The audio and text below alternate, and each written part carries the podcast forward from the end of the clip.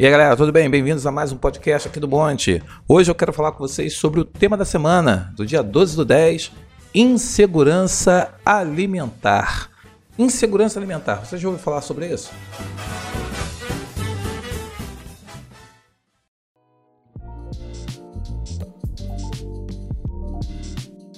Bem, você já deve ter voltado, você já ouviu e percebe que hora ou outra é, se debate a questão de que o Brasil voltou para o mapa da fome, correto? É, você já deve ter visto cenas é, chocantes de pessoas disputando ossos, pelanca de carne, para poder servir aquilo que era para jogado fora. Hoje as pessoas estão pegando para comer. Isso é uma prova do empobrecimento da boa parte da população brasileira, principalmente dos mais pobres, e da volta do país ao mapa da fome. Você nunca teve tanta gente na rua pedindo dinheiro para comprar comida, pessoas é, submetendo a fazer trabalhos, é, subemprego, algo, algo análogo à escravidão. E você assim também tem assistido a questão do enriquecimento, quer dizer, o número de bilionários no Brasil cresceu de uma forma assustadora, principalmente no período pós-pandemia. E veja bem, nós temos uma elite, não vamos dizer elite, vamos chamar de privilegiados. Existem os privilegiados que nunca ganharam tanto dinheiro e que estão assim enriquecendo por conta da fragilização e da pobreza da população que, para ter emprego, aceita condições cada vez piores de trabalhos.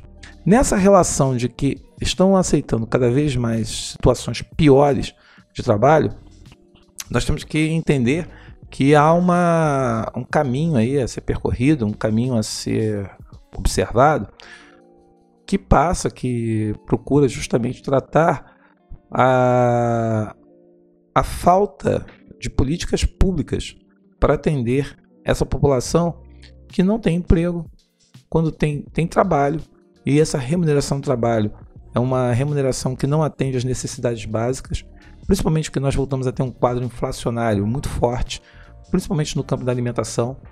Então, a, os alimentos cresceram algo em torno, tem alimentos que cresceram mais de 100% o seu preço e está diminuindo. E a, a indústria brasileira ela tem feito algo perverso, que é diminuir a quantidade de produtos que são é, vendidos.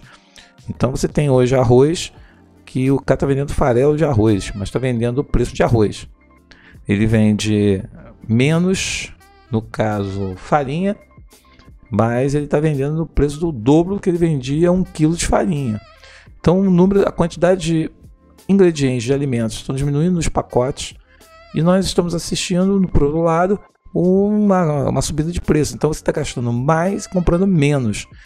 Essa é uma realidade hoje que está presente nos supermercados. Quer dizer, o setor de supermercados, o setor de alimentos, nunca faturou tanto, né? Tem ganhado uma, uma quantidade absurda de dinheiro e, quanto isso, a população ela não consegue comer, não consegue ter acesso a uma comida de qualidade. É, ela acaba optando por produtos processados e nós sabemos que os produtos processados são é, muito perigosos para a saúde, é, até criando um ambiente obsogênico, como alguns especialistas gostam de dizer, que a pandemia potencializou essa, essa, esse perfil de ter um ambiente em que as pessoas estão comendo muito mal, é, produtos com agrotóxicos, produtos industrializados com, muito, com alta concentração de gordura, sal, açúcar e isso vem agravando que, por conta da pandemia, né, você acaba criando pessoas que se tornam potencialmente é, vítimas do, da pandemia e se tornam também aí, você aumenta os casos que fragilizam as pessoas porque elas não estão fazendo exercício, não estão tendo acesso a uma saúde de qualidade. Então, assim, todo esse quadro faz com que a gente entenda que o quadro de insegurança alimentar da população brasileira é algo a ser refletido, é algo a ser pensado e é necessário que você cobre das autoridades é, que haja uma melhoria nessa, nessa questão da oferta, porque nós somos o maior exportador, o presidente gosta de dizer que somos o celeiro do mundo. Realmente, a gente planta muita soja. Ponto. A gente, planta, a gente tem muito boi. Ponto. E aí, um, uma, um comentário, né? A carne está caríssima. E a carne que a gente come aqui é muito ruim. A melhor carne vai lá para fora. A carne ruim fica aqui pra gente. E a gente come mal a carne ruim e paga muito caro pela, pela carne que está aí. E a carne é caríssima. Então hoje você pega, entra no supermercado, você pega uma carne que você comprava antes a R$ reais, R$ reais, os caras estão vendendo a 40.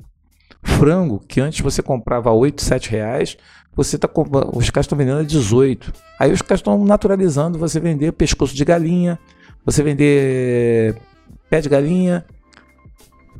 Estou naturalizando.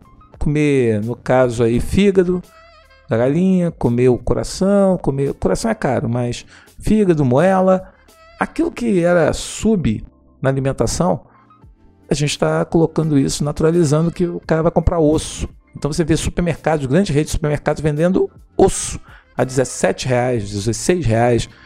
Porque, a pessoa que tem que comer, ela acaba comprando porque ela precisa comer carne, ela está habituada a comer carne e não tem aí, no caso, o que substituir.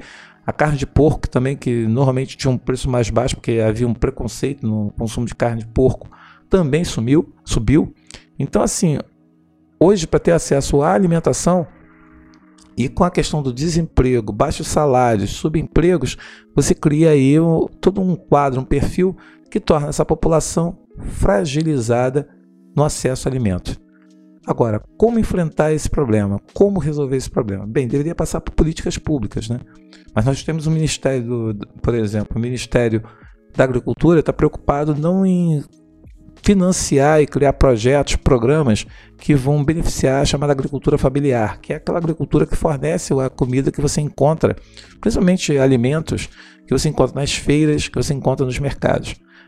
Não há um projeto claro para isso. Assim, uma, apenas uma liberação em alta quantidade de agrotóxicos, beneficiando empresas que têm inclusive agrotóxicos que são proibidos em outros países, mas que estão aqui é, sendo vendidos em larga escala, livre acesso, você não tem uma política pública para poder justamente pensar num Bolsa Família.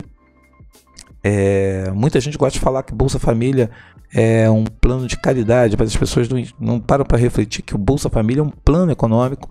Muitas cidades pequenas giram em torno do, do, do vale, desse vale, e elas se valem desse daí porque é realmente uma forma que as pessoas têm para poder ter acesso à alimentação de qualidade e que pode ter aí no caso financiar e muitas famílias usam Bolsa Família para poder movimentar a economia local com os mercadinhos, com as vendinhas. É o Vale é o Bolsa Família que faz isso. Então assim, a gente está precisando de um governo ou melhor, de uma política pública que pense nos mais pobres, que pense nas pessoas que estão desempregadas. E aí não é fazer apenas fazer caridade, é gerar emprego, investir na geração de empregos. Não adianta ficar falando que ah, porque está em crise. Se está em crise é porque o modelo que está aí não está funcionando. Esse modelo que você beneficia e é, facilita para os amigos é, justamente acesso à cadeia produtiva, a, a recursos que seriam empregados na cadeia produtiva, para poder justamente chegar e fazer atividades que não são tão produtivas assim, fica difícil. Então, a política pública, a adoção de políticas públicas, é, deveria, no caso, as ONGs e outras instituições, outras mobilizações do poder civil, é, da, da organização civil, está aí discutindo e fazendo ações em que o incentivo a hortas, a famosa horta, ou criar, no caso, é, criar condições da pessoa ter o seu alimento. E fazer, no caso, uma organização, uma política em que você incentiva pessoas que moram, que têm pequenos terrenos, pequenos quintais, que moram na periferia, que moram no subúrbio, de chegar e usar os espaços que de repente estão é, obsoletos no quintal, de criar uma horta, de criar, fazer uma cultura de ocupação do espaço que está abandonado, os terrenos baldios, fazendo o que? Gerando plantio, gerando colheita, gerando renda e gerando alimentos. Em várias cidades do, do Brasil você tem isso, você tem uma realidade que os que a própria prefeitura ela acaba dando condições para que as pessoas é, usem terrenos baldios, terrenos que são da prefeitura, que estão abandonados, para que elas possam fazer plantios para garantir aquilo que seria sua alimentação básica, alimentação de qualidade. Então, assim, é uma questão de política, é uma questão de querer fazer. Enquanto a gente não tem isso, nós vamos continuar assistindo essa tragédia, que é uma tragédia marcada pela fome, pelo desespero e por um país tão rico vivendo de uma forma tão pobre. Valeu, um abraço aí, até a próxima.